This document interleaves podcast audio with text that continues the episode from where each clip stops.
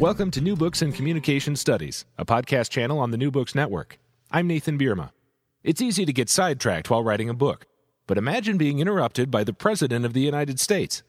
That happened to Tom Wheeler, who was in the midst of writing a history of communication networks when President Obama appointed him to be chairman of the Federal Communications Commission in 2013. Wheeler went from writing history to participating in it, making consequential decisions affecting emerging technologies on net neutrality, cybersecurity, privacy, and the 5G mobile network. Wheeler is a former president of the National Cable and Telecommunications Association and former CEO of the Cellular Telecommunications and Internet Association. After leaving the FCC at the end of President Obama's second term, Wheeler finished his book, and it was published last month by Brookings Institution Press. It's called From Gutenberg to Google The History of Our Future. I talked to Wheeler about observing and influencing rapid technological change. Joining me now is Tom Wheeler, author of From Gutenberg to Google, former FCC chairman. Tom, we're delighted to have you with us on the New Books Network. Welcome. Thanks for joining us. Thanks, Nathan. It's great to be with you. This book gives us a broad historical sweep of the history of communications technology, and it also zooms in on these on these pivotal moments and gives us vivid descriptions of them. I want to ask you about some of them. But first, I want to ask you just about being a historian. Uh, you have a blurb on your book from Ken Burns, who calls you, quote, one of the foremost explainers of technology and its effects throughout our history. That strikes me as unusual for someone from the telecom industry and a former FCC chairman uh, to get a blurb like that from someone like Ken Burns. How did you become a historian of communications technology, and what difference does being a historian make while you're in the midst of the industry and then at the FCC? Wow, that's a chock a block question, Nathan. But I, you know, I have always been um, a, a history buff. Uh, for you know for, since when I was a, a small kid, and it uh, it actually goes back to my grandfather exposing me to uh, to history, and and it stuck. Um, the um, before President Obama uh, asked me to become chairman of the FCC, um, I was indulging myself um, in uh, the history of networks because I've spent my professional life um, uh, with new networks and uh, the development of the technologies, how that interacts, interacts with public policy, et cetera.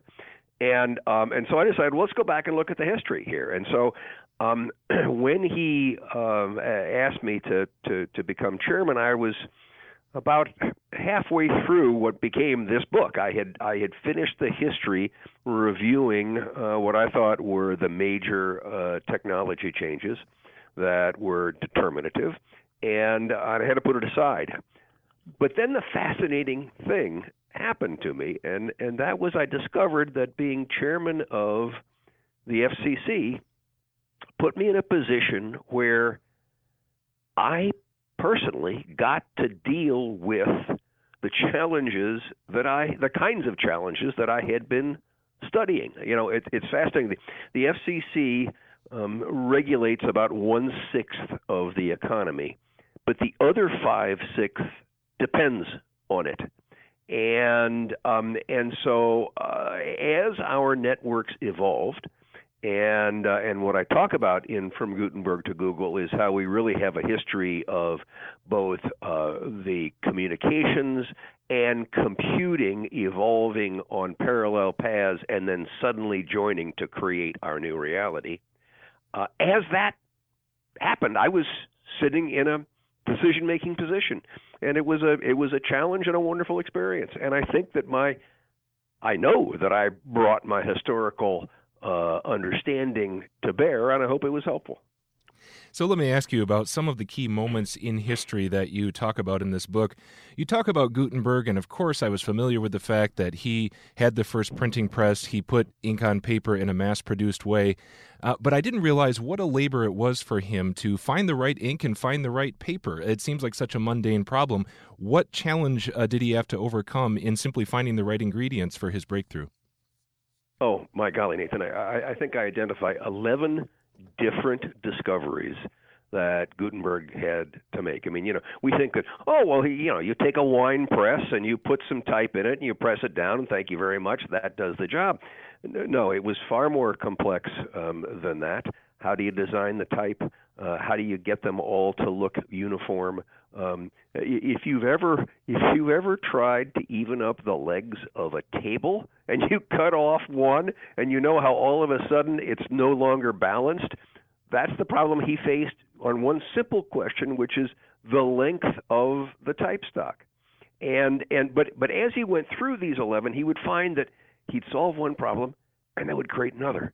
He'd solve that, and oh my golly, it would go back and affect the other. And this was an over a decade long process of trial and error, trial and error, uh, before Gutenberg uh, finally was able to put it all together and and the, develop the movable type printing press around about 1450 and I'd never thought of it before, but all the mm-hmm. different kinds of ink that he went through, some were too runny, some were too smudgy, I guess, and and the paper similarly, some could hold the ink and some couldn't, and he just had to iterate and iterate over and over till he found the right mixture. Exactly, and and and there's a real lesson for all of us in there, right? Which is, if at first you don't succeed, so what? Try again. So Gutenberg liberated information from the control of the church. You talk about Martin Luther and the impact Luther had, in part simply because of the distribution of Luther's words. Uh, is that what makes it sort of the first step or a first step in the story of what would become the internet and the information revolution? The fact that information can be distributed at a scale and out of the reach of central authority structures? So, you know, Nathan, in, in from Gutenberg to Google, I, I call the printing press the original information revolution. Um, because up until that point, information had been locked away to be used only by priests and the powerful and kept from the people. And Gutenberg picked that lock and allowed the free flow of information across a network of independent print shops that sprung up across Europe.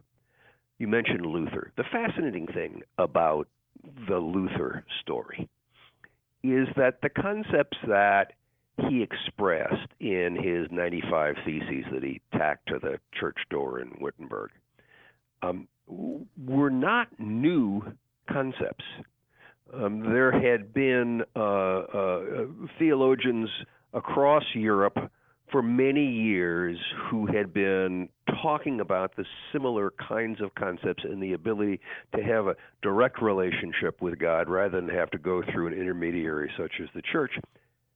But their ideas only got as far as their voice went.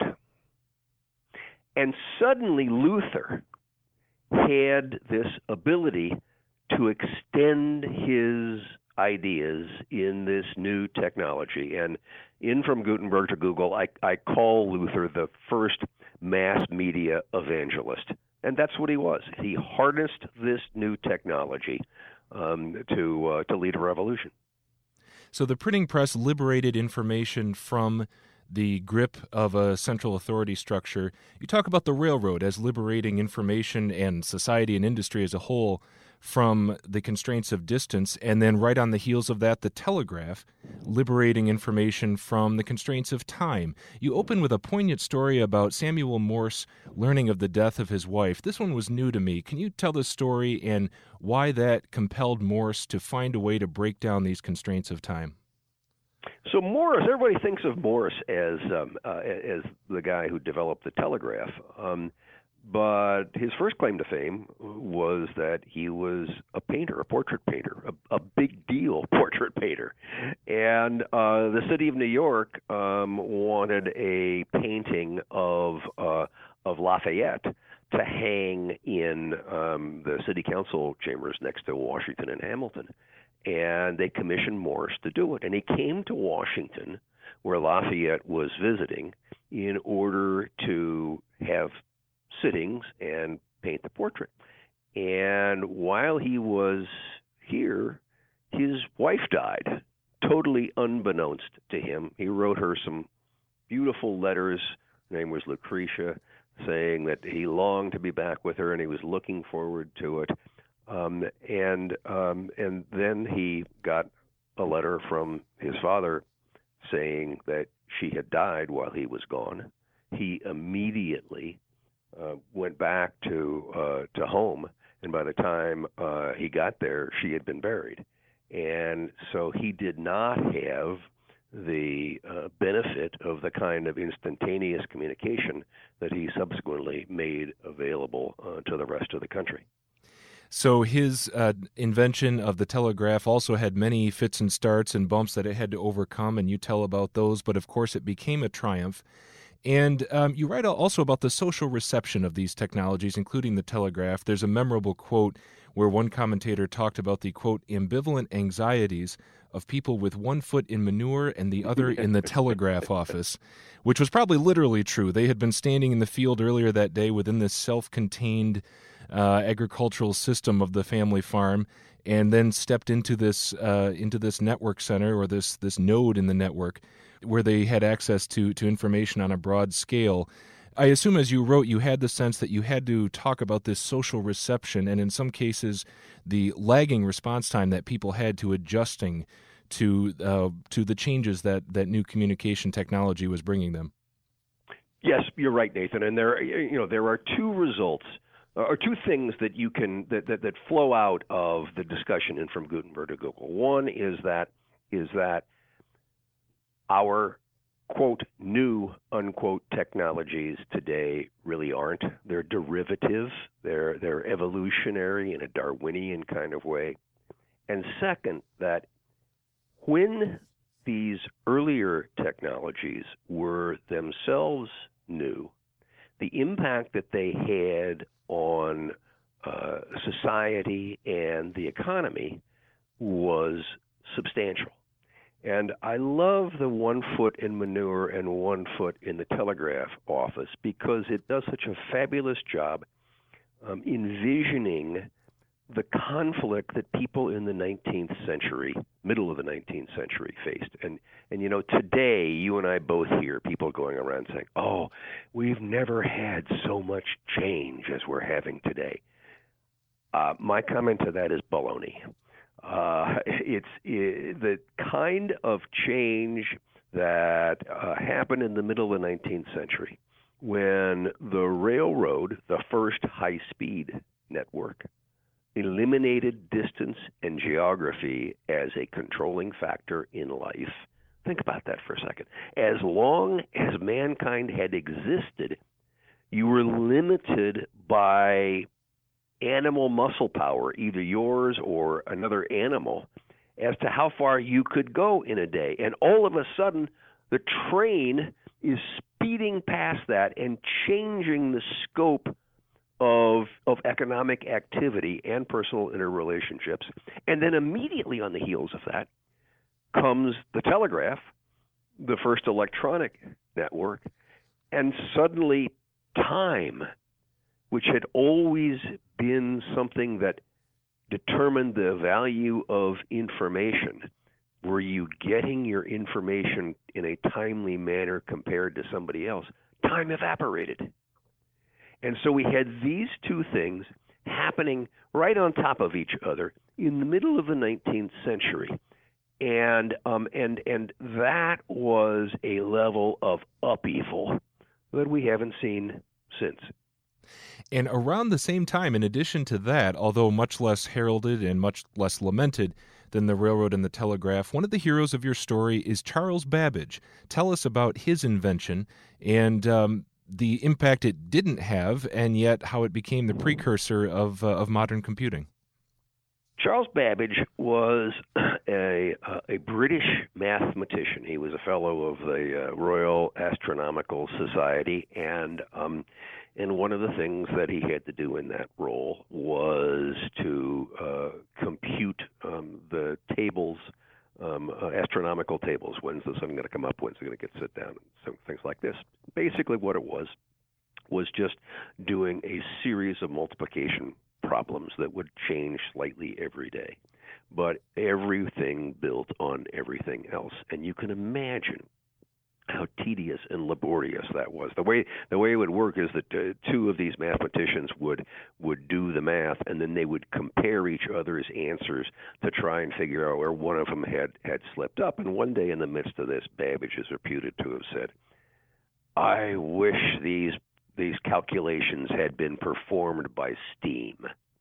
Because at that point in time, in the early stages of the Industrial Revolution in Great Britain, um, steam was was driving the production of coal. Steve was steam was driving mills, and why can't we use steam to create a mechanized solution for these kinds of mind-numbing, handwritten mathematical calculations that that he was going through? And so we sat down to develop it and he developed incredibly detailed blueprints. He was only able to build uh, a small uh, replica uh, of it, um, but it turns out that he had all of the concepts there. He had the computing capacity. He had the uh, the storage capacity. He had the input. He had the output. He had all of the key functions that today we see as a computer, and he was doing it all with spokes and gears, and um, and the milling capabilities uh, of that time. And interestingly enough, uh, the London Science Museum uh, a few years ago decided they would take Babbage's designs and um, and see if actually they could build it uh, and if it would work. And by golly, it did. And the fascinating thing is that we all hear the stories of Alan Turing and and and and some of the great uh, uh, pioneers of computing, and they didn't know about Charles Babbage. Babbage's innovation died um, with him, and uh, and so he's actually the father uh, of modern computing. He's also just a, a fun little factoid. He was at the run of the first commercial steam railroad in the UK, um, in which somebody was hit and killed, um, and he invented the cowcatcher to prevent that kind of thing. A much less sophisticated invention, and yet one that uh, that made a bigger splash at the time. Maybe splash right. isn't the right word. That's right. There you go. But it just shows you the uh, the, the, the the breadth of Babbage's mind. Another under-heralded hero of yours, as we turn to the 20th century, is Paul Baran. And um, early in the century, he developed uh, what you call packet switching. I'm wondering if you were able to give an explanation, sort of an entry level explanation of what that is, um, and why it goes against the intuition of a non computer scientist like me, which is breaking something up into little pieces uh, is less efficient. It would make more sense to keep it all together. Why did Baran find out that that isn't true? Well, let's go back to why Baran um, developed this in the first place. Uh, you know, it was the height of the Cold War, and uh, the United States had said that it would not launch first strike, but that it would have a second strike capability that um, that was guaranteed. Uh, what was called at the time mutually uh, assured destruction, and um, and that second strike capability was tied together by the telephone network by AT&T. And the structure of the telephone network was to move from one centralized point to another. Think about big switchboards, and we all know we all can see the picture of the of the switchboard operator sitting there, putting one wire in and pulling it out, and then connecting it to to another. Well, those kinds of large functions, automated then by the by the by this period in time, um, uh, had um, created vulnerabilities in the network. So if the Soviets wanted to take down our second strike capability, all they had to do was knock out a couple of these switching hubs. And all of a sudden, the word would not be able to go out to launch the missiles or, or send out the bombers. And so the Defense Department hired the RAND uh, Institute in uh, in California, uh, and Paul Baran, who was working there, was assigned this project, and thinking, how do we survive a first strike so that um, uh, the message can get out to authorize the retaliatory response? And so Paul's con- concept was I called him Paul. I mean, I was I was truly blessed to to know Paul Baran and to and and and to hear these stories firsthand from him. Um, and so his comment, his, his concept was, well, let's not have centralized networks. Let's have distributed networks where all of this activity goes out. And so instead of looking like a wagon wheel with everybody leading, all the lines leading into a central point, let's have something that looks like a fishnet. And we'll break the, uh, the, the the message, we'll digitize the message, and then break it up into its smallest parts. Wow, that begins to sound like Gutenberg, right? But we'll break it up into its smallest parts, and then send those parts over this uh, this distributed fishnet-like um, uh, uh, infrastructure. And if one of those hubs gets taken out, the data will just work itself around because everything there's you know there's so many other ways of getting to the endpoint, and then we'll tell the data how to reassemble itself at the end, and that was called packet switching, and um, and that changed the nature of how networks work, and it changed the um, economics incredibly because it used to be that when you made a telephone call, and I paused here for a purpose, that silence tied up the line. And um, and and you would have an entire circuit from from your phone to my phone an entire circuit going over miles and miles and miles and miles would be tied up. And um, and and pauses and, and, and, and this sort of thing still tied up the circuit. And so Baran's idea was we take all of these small packets and we shove them in, you know, cheek to jowl, all on top of each other. They go through this fishnet of, uh, of, of a network and reassemble themselves at the end. And and it was an incredibly revolutionary concept. I remember Paul telling me one day when he first went to explain this to the engineers at AT&T who had been brought up on well it's a it's a it's entire circuit you have to leave open. And he said, "No, you're constantly taking it down and putting it up, constantly taking it down and putting it up." And he said to me, he says, "Tom, it was as if I was speaking Swahili." It was so uh, alien a concept. Um, but it is today the concept that is at the heart of the internet this kind of a distributed network delivering small packets of data that then get reassembled at the end there are two stories in your book. Um, there are more than two, but there are at least two stories involving AT and T that I wanted to ask you about because they stood out to me. One of them you witnessed firsthand as a participant in the telecommunications industry. Uh, first is how AT&T forged a monopoly in the early 20th century with the consent and with the cooperation of the federal government.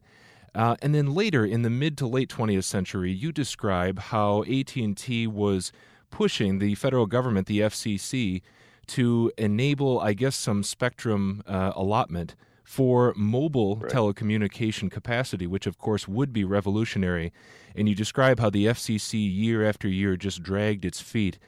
Those two instances stood out to me as potential extremes when it comes to the government's relationship to technological development. On the one hand, it can aid and abet a monopoly which is not good for the market or for consumers. On the other hand, it can drag its feet and slow down innovation. Is it fair to seize on those incidents as kinds of extremes when it comes to government action or inaction? And were those extremes or extremes like those in your mind when you uh, went to work at the FCC?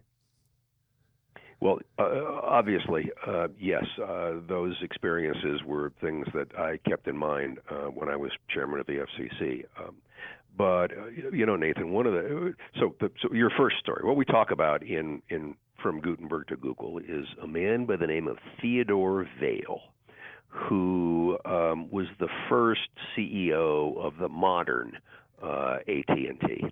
And he developed this concept of a natural monopoly where he said, hey, look, it makes no sense to have two wires going into a house, um, and I will make a deal with the government give me the monopoly and a guaranteed or fair rate of return, Um, and um, and and I will allow you to heavily regulate me.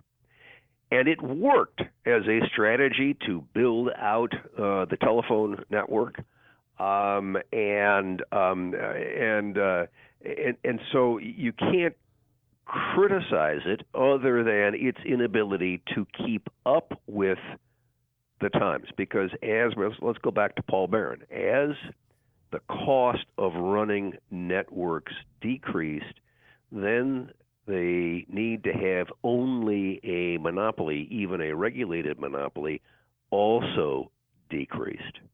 And um, and so, uh, interestingly enough, AT&T then starts looking for how do I um, expand, uh, and and wireless um, uh, was was one way. The problem was the spectrum, um, the public's airwaves, um, licensed by the FCC, was principally seen then as something to be used for broadcasting.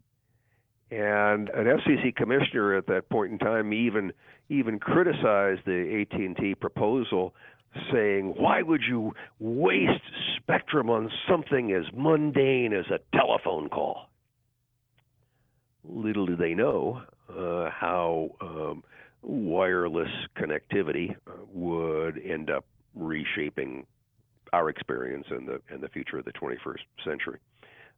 But the point of both of those is that government plays an essential role.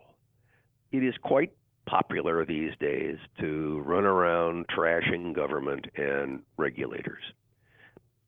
But we have to have somebody who makes the rules, somebody who says, this is how the spectrum is going to be used. This is how the network is going to be managed. You know, even Adam Smith, you know, who uh, the great had talked about the great invisible hand um, uh, of the marketplace, said you need to have a basic set of rules for that invisible hand to work.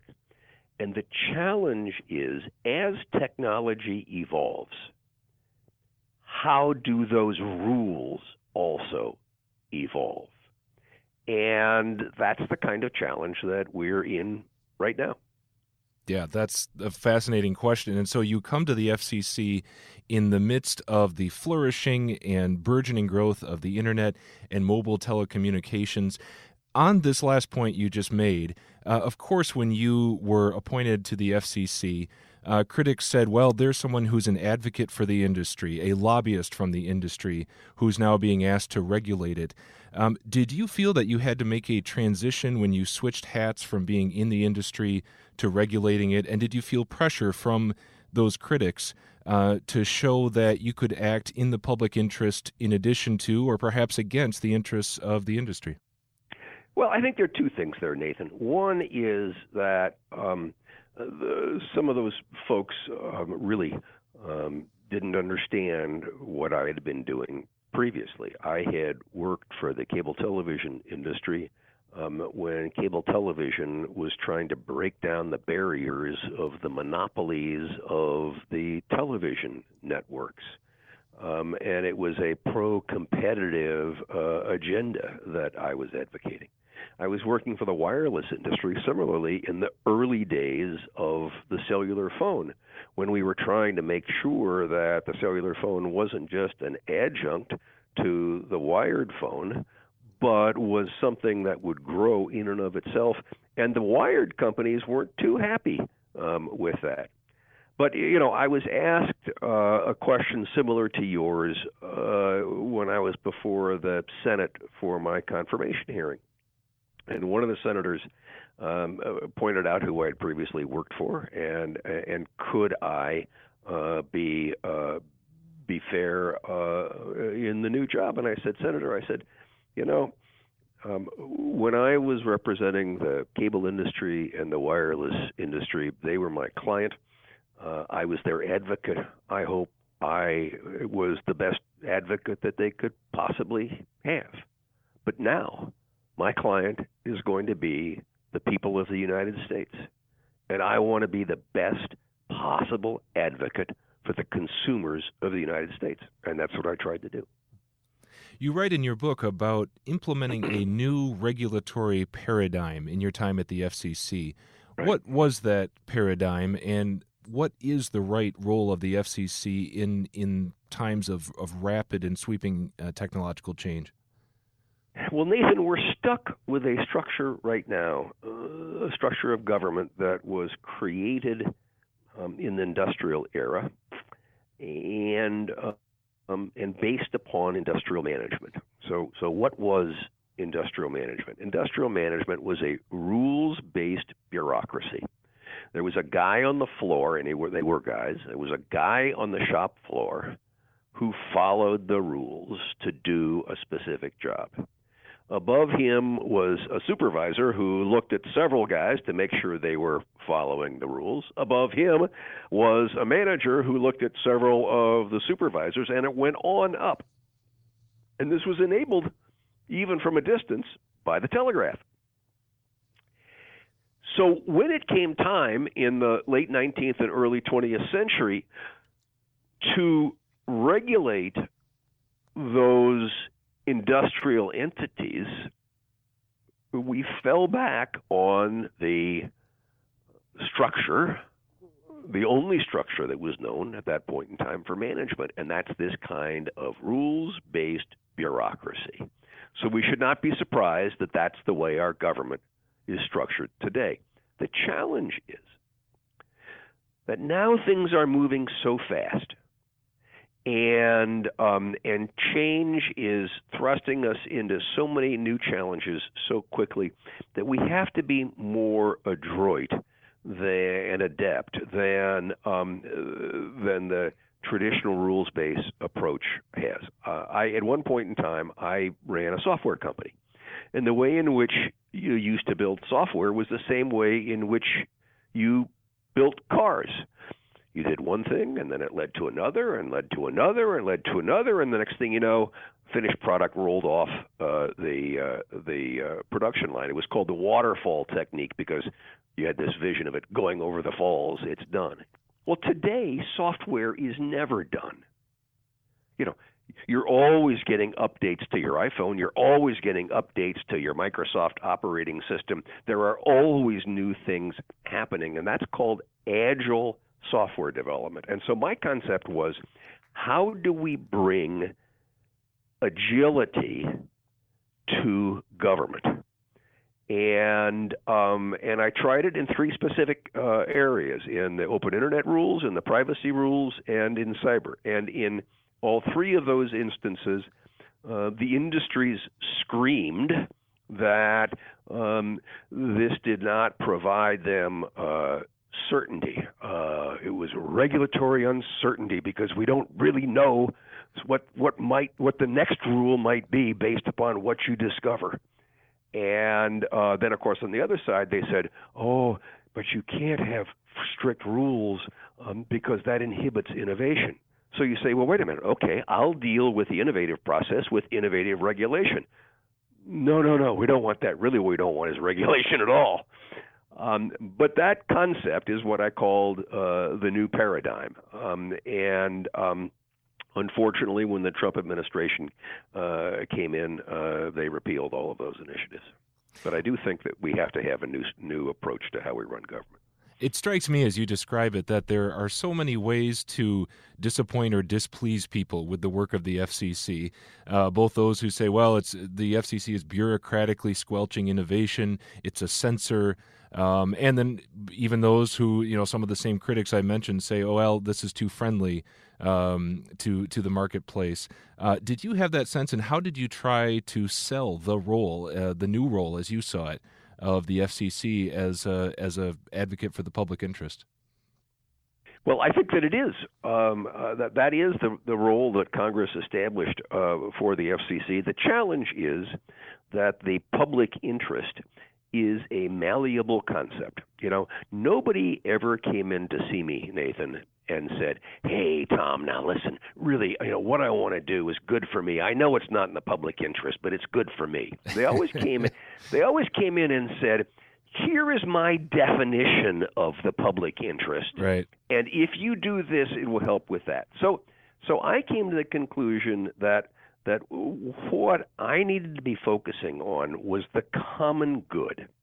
And the common good is composed of lots of pieces of how different people view the public interest, but designed in a way to do the most good for the most people. And that's the art of governing. So, one specific case, uh, perhaps one of the defining issues of your tenure, uh, which is now in the news again, is net neutrality. And your administration or your time at the FCC, you had a significant um, accomplishment, which was reclassifying, and tell me if I'm understanding this correctly, reclassifying the internet under Title II of the Communications Act of 1934. Right uh, reclassifying the internet as a telecommunication service rather than an information service. Can you explain the significance of that and the role that that classification plays in net neutrality? Well, let me go back again to history. You talked about Morse and the telegraph a moment ago. Um, in 1862, Congress passed the uh, Pacific Telegraph Act which authorized the uh, the telegraph, you know, to the to the West Coast, and um, and in that they also established the first set of rules for this new technology, and they said that the telegraph must be available on a first come first served non discriminatory basis to all users. This was 1862 all we did in the open internet rule in 2015 was apply that same concept. You have an important, if not essential, network, the most powerful network in the history of the planet. It is the essence of both how we live our lives and how businesses are run.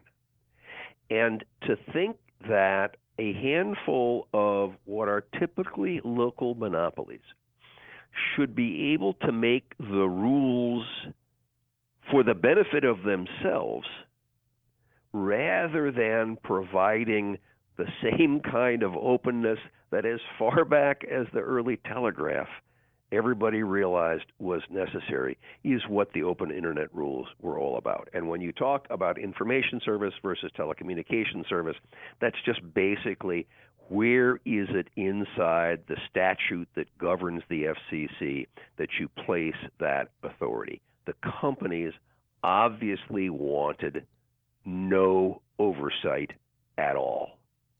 Um, we didn't go there. We created the open internet rules. The companies took us to court twice, and we won in court. They appealed that to the Supreme Court, and the Supreme Court said, no, we're not going to review it, so that lower court uh, decision stands. And then the Trump FCC came in and repealed everything, did what the court wouldn't do, and reversed everything. That now is back before the same court to judge whether what the Trump FCC did is in the public interest. Uh, I happened to be in the courtroom when uh, that case was argued, and I'm hopeful that um, that we'll see um, uh, the the ways of the Trump FCC reversed and an open internet restored. So your successor at the FCC, Ajit Pai, is making some of the arguments that you just mentioned, saying, well, net neutrality inherently squelches innovation, and we didn't need this reclassification for the first 20 years of the internet. Why, why do we need it now? Um, where do you disagree with him? I hope he reads my book and discovers that the reason that we got uh, the internet in the first place was that we had a telephone network that was a common carrier, just like the telegraph was made to be, um, and that all of the new services that um, were uh, using that network, whether it be you know AOL or uh, CompuServe or all the way back, the really early services, were able to get on because they had to get on. And you compare that to cable, which at that point in time didn't have that obligation, and Comcast, for instance, picking and choosing who they're going to offer service to. And when the FCC stepped up and said, no, no, Comcast, you've got to uh, allow open access, Comcast took them to court. And the court ruled you can't do that unless you can't tell Comcast they must let everybody on unless you say they are a common carrier like the telephone network was. And um, and that was the reality that we faced several court cases later. Um, and um, and so what we did was say, I don't care whether you're AT&T or Comcast. Um, you are a common carrier. You must provide first come first serve non-discriminatory access. Um, and um, and and then back to the concept of regulatory agility, the FCC reserved for itself what became known as the General Conduct Rule, which said that we know how fast things are moving, and um, we have the right uh, to be the referee on the field. Uh, to determine whether a specific action is just and reasonable, a specific legal concept, by the way, um, and throw the flag if we don't think it is. Because that's the kind of agility that is necessary to oversee this incredibly agile innovation. Well, speaking of agile innovation, you talk about how the creation or the allowance of allotment on the spectrum for the 5G network was, I believe you call the most significant accomplishment of your tenure. Can you describe what your uh, what the FCC actually did under your leadership to enable the creation or the flourishing of the 5G network and what's both the promise that it holds and the threat that the I guess the US intelligence community is is worried about uh, that China Chinese telecom companies are playing an outsized role in creating the 5G network and could abuse that. What's the positive and negative of, of the 5G network? Great question, Nathan. And and I don't think I called it uh, the most significant, but I think I said it was one of because I mean clearly net neutrality, privacy, cybersecurity, et cetera, were all uh, connecting schools were were all significant decisions. But also we were the first country in the world to make 5G spectrum available. And you hear a lot today about we're in a race for 5G with China. Well, it was during our tenure that we freed up spectrum to be used for 5G, and it's today being used for 5G. The challenge is that throughout history, networks have always been attack vectors. You know, I don't care whether it was the road system or the waterways or or animal paths. They uh, networks were always the way in which somebody launched an attack. And so why are we surprised that the network of the 21st century would similarly be an attack vector? And so, what we did when we uh, made this new 5G spectrum available was we said, let's get in front of the curve on this. And we required that the 5G standard, which is being developed by the industry, not by government, that the 5G standard needed to have proactive cybersecurity protections built in. And then we opened what was called a notice of inquiry, in which we said to America's best technical minds, now tell us how you do that. And when the Trump FCC came in, they killed both of those initiatives. So the concern is that once again we're in a situation where instead of dealing with cybersecurity as a forethought, we're going to have to deal with it as an afterthought. And that ends up being a lot like whack-a-mole. you know, you just something pops up and you hit it. Something pops up and you hit it. We missed our our shot to be able to design a structure that that would give us the advantage rather than the bad guy. So, your book gives a very clear eyed view of these threats, but it also maintains, I think, this overall optimistic tone about the possibilities that technology affords. I'm, I'm curious, I've been detecting just in what I'm reading and the podcasts I'm listening to since 2016 um, some more hesitation and some more uh, articulations of regret about what the internet has become and how it's emerged. Uh, one of the most memorable stories I read last year was an article in New York Magazine called An Apology for the Internet from the People Who Built It. All these Silicon Valley insiders saying, Whoa, this is not what we intended. Um, I'm curious if you, uh, as connected to um, the industry and the movers and shakers in communications technology as you are, if you detect uh, some fading of that optimism.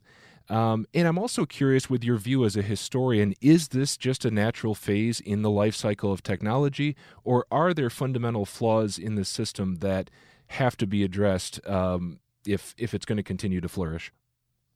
Wow, we can do a whole uh, program just on that, but let me let me let me try. Um, the um, you know, as I said a moment ago, I I ran a software company at one point in time, and um, I used to have a sign, uh, a handwritten sign, uh, quoting a Douglas Adams Hitchhiker Guide, a line from Douglas Adams Hitchhiker Guide that that hung in my office that said sometimes you can get so excited about the fact that you can get it to work that you forget that it doesn't have any purpose at all. and and what's happened with the internet is that people have been saying, "Hey, do you think we can do this?" and then go build it. and they haven't been they've lost sight of what are the effects of what you're building and how do you mitigate untoward effects? How do you start thinking at the outset, gee, if I'm collecting all this private data, what are my obligations?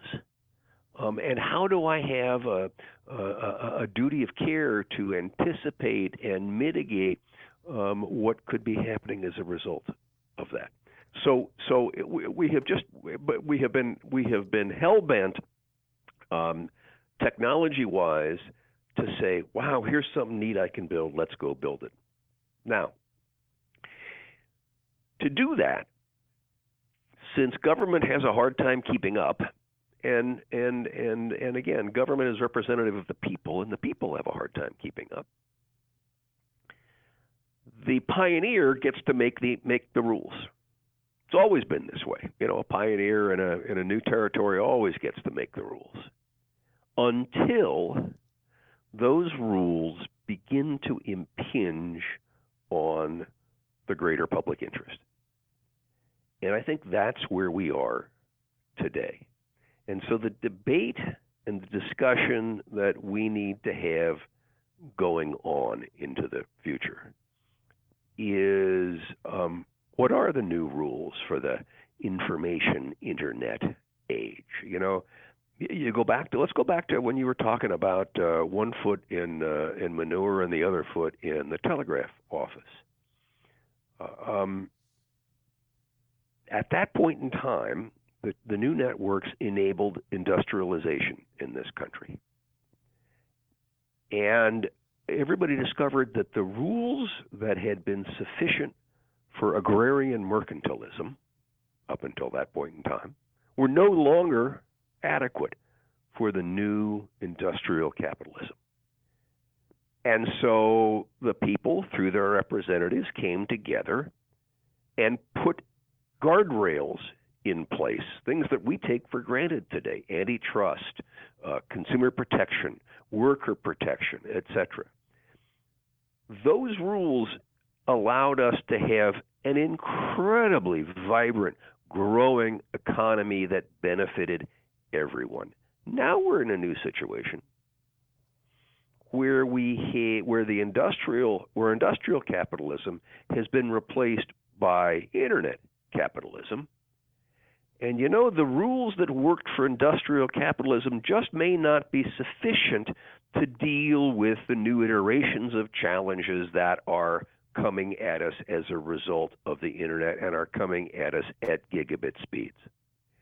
And so we need to once again say what are the new rules, what are the new guardrails that we need to put in place to make sure that the natural excesses of capitalism, of people making their own rules, have buffers, have guardrails uh, to make sure that they don't impinge on individual rights and the public interest. That is an exciting debate, and that's the debate that we're going to have for the next several years.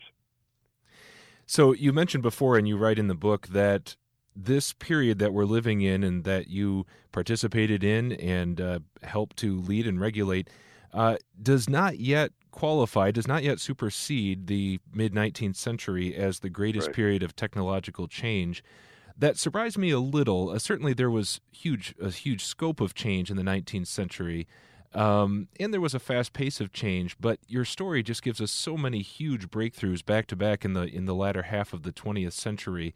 Um, and I'm not disagreeing with you. I, I just want to hear more about that. What might it take? Uh, what could it take to qualify this era or an era we're about to enter as the most transformative in the history of communications technology? Well, Nathan, one of the things I say in From Gutenberg to Google is that it is never the primary network that is transformational, but the secondary effects of that network. Um, and, uh, you know, it wasn't the steam locomotive that was transformational it was how the steam, the, the, the, how the death of distance transformed uh, the nature of economic activity, um, uh, and and that's exactly where we are right now. We have we are on the cusp. I think the term I use in the book is that we are on the cusp of that kind of transformational future, enabled by the combination of ubiquitous connectivity and low cost, high power computing so that there's a chip in everything. And the I think I, in the book in Gutenberg to Google, I say that there are four things that I think will carry us across so that our time actually does rank, if not with, above the the transformational periods of history. One is the changing nature of a network. We've talked a little bit about this, but but 5G and and what's called Web 3.0 um, is changing the nature of networks from being something that connects point A and point B and delivers something back and forth to a series of interconnected microcomputers which instead of just transporting information are orchestrating information to create new products. You know, autonomous cars are the orchestration of thousands of data points simultaneously so that we don't hit each other. So the movement from transporting to orchestrating is one. The second is artificial intelligence. And there's an awful lot of talk that everybody is having about artificial intelligence. And I, I, I think that the, the key thing that we need to make sure is that we keep reminding ourselves we are in charge. We get to make the rules. How are we going to make those rules? But artificial intelligence clearly uh, uses uh, artificial intelligence is really nothing more than um, than being able to dip into lots of databases, bring them back, bring that data back to an algorithm, um, and uh, and have a pretty good prediction. Um, and, um, again, it's the combination of ubiquitous uh, uh, connectivity and low-cost computing. The third is uh, blockchain. Blockchain is a matter of redefining trust. Um, the um, the trust used to be something that was provided by a central authority. You know, your credit card, your bank um, sells you a service based on the trust that you'll be able to get your money out or the trust that uh, the plastic will be honored in the restaurant and that you'll end up paying. Um, and it's a centralized function that used to be made, made possible by made essential by a centralized network. Now that we have this distributed network, now that we have all this fishnet like activity out there, suddenly trust can be distributed as well. And that's what blockchain is about. So it's a new definition of trust.